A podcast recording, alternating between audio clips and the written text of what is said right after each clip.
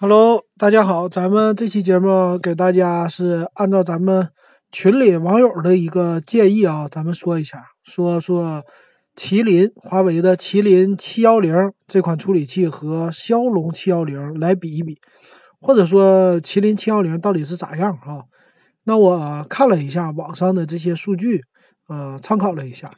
那首先来说呢，先来说个总结，麒麟七幺零是定位啊和骁龙七幺零是不同的。麒麟七幺零的竞争对手呢，或者说它的整体的性能是和呃骁龙六六零，或者说和联发科的 P 六零来可以说是不相上下的啊这种。那咱们具体说一说。那首先呢，参考了两家，一个是手机之家，哎，手机之家呢是国内一个挺有意思的网站啊，专门做手机的。呃，这个也挺有历史的，你可以查查它的百度百科啊。那咱们就说一下这个七幺零呢，在手机之家里边的评测，呃，这个评测里边说了，它采用的呢是一个四核啊，一个四个大核加四个小核的这种呃设计，是四个大核是 A 七三，四个小核是 A 五三。其实它采用的这方式呢，是和那个联发科的 P 六零，他们俩是一样的，非常像。呃，然后呢，他们俩之间有一些不同，就是呃，麒麟七幺零呢用的是马里 G 五幺的这款 GPU 啊，这个是。那呃，GPU 方面呢，他们家都是对比前一代，就是自己的啊，麒麟的六五九，对比自己家的麒麟六五九呢，他们家宣称的是比麒麟六五九的 CPU 提升两倍，比它的 GPU 提升了二点二六倍。啊，所以其实它的官方定位啊是来代替麒麟的六五九的，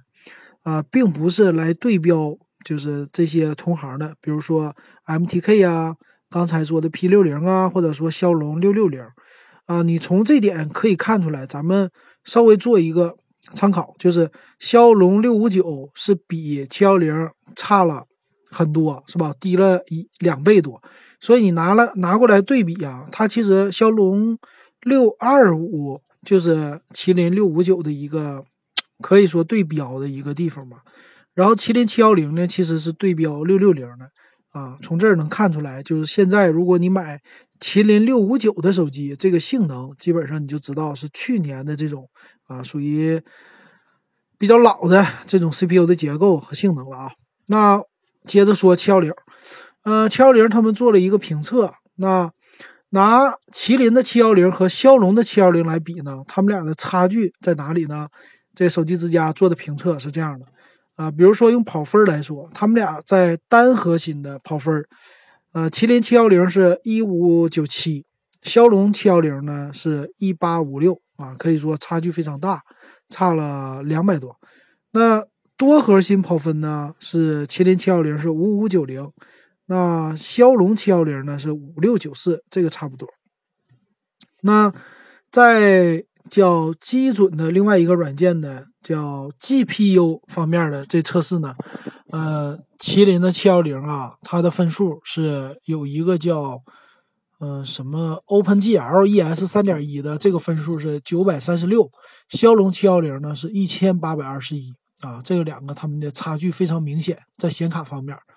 还有一个呢，叫 Vulcan 呐，Vulcan 这个是幺幺二三，麒麟的，骁龙的是一四四三啊，差距也非常大。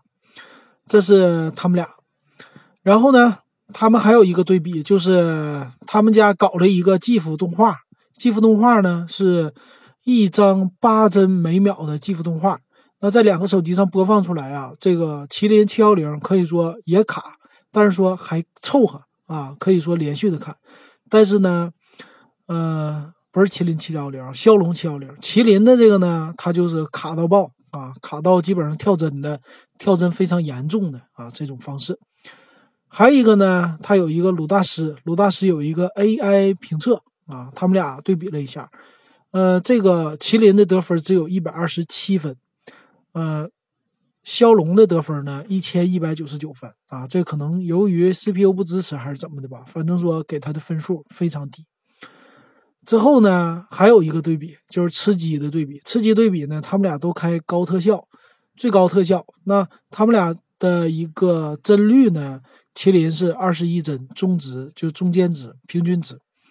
骁龙是三十帧啊，可以说差的很多，基本上就是在 GPU 方面、显卡方面是超越它麒麟七幺零一倍的啊，这是可以说碾压它了，直接。这基本上就是这两款 CPU 的一个定位啊和一个评测对比，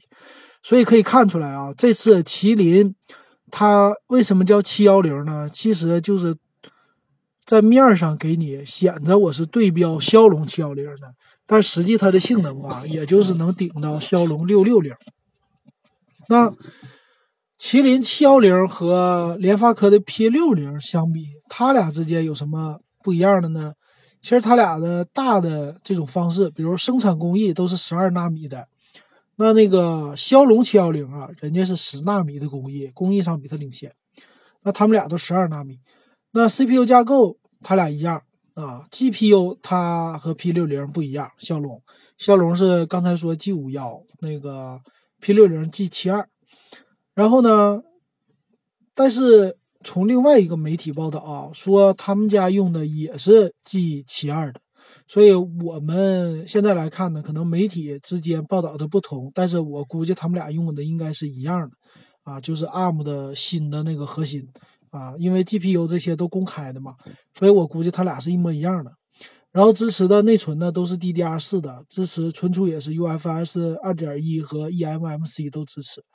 但是网络支持就是基带这方面啊，麒麟家占优势，叫 LTE CAT 十二十三这个基带，可以说就是传输应该能达到每秒一 Gbps 了。但是那个联发科呢，只有 CAT 七或者杠十三，所以这点方来说，它在网络方面是比联发科更强的。所以说，就是他们两家的对比啊，跑分上也是基本上。相同啊，联发科十三点三万，呃，按兔兔的跑分，然后麒麟七幺零是十三点八万，所以呢，你从这个你就定位就可以看出来了，就是麒麟七幺零刚开始推出的机器是 nova 三 i 啊，基本上它就是用这个来和 OPPO 家学的差不多，但是呢，他们家另外一款呢，荣耀的八叉是吧？这个呢就比较低了。啊，麒麟七幺零的这处理器，呃，咱们的群里边有网友说了，说这东西不如骁龙六二五啊，这一点上可以看是比骁龙六二五的跑分肯定应该是高的啊，应该是低于骁龙六六零的。我觉得综合的性能相对于来说啊，所以说咱们昨天的啊听友问的，说是买小米八青春版还是荣耀八叉呢？从这上你可以看出来了，就是小米八青春版相对于来说，他们俩同价位的情况下，还是占了一些优势的，对吧？那这个麒麟的七幺零的处理器啊，可以说选择也不是不可以的，也可以用。比如说你喜欢华为的品牌，买荣耀的这个八 X 就可以了。但是呢，呃，什么 nova 那个你就别买了啊，这个也是我一直都不推荐华为品牌的原因。华为再说一遍啊，三千块钱以上的华为你可以买，对，闭着眼睛买。为什么呢？这个东西就是看外观啊。然后三千块钱以下的呢，只买荣耀品牌就够了啊，不会吃亏，也不会上当。好，那这个简单的麒麟七幺零的分析就给大家说到这儿。